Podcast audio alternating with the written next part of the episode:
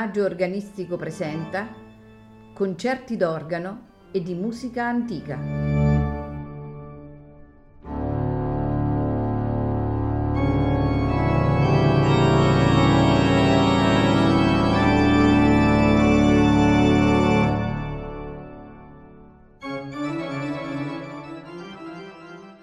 Buonasera e benvenuti a Il Maggio Organistico Presenta. Questa sera in programma il primo libro d'organo di Louis Marchand. Conosciamo questo autore perché nel 1717, durante un lungo soggiorno in Germania, dovette affrontare l'umiliante eh, torneo musicale con eh, Johann Sebastian Bach.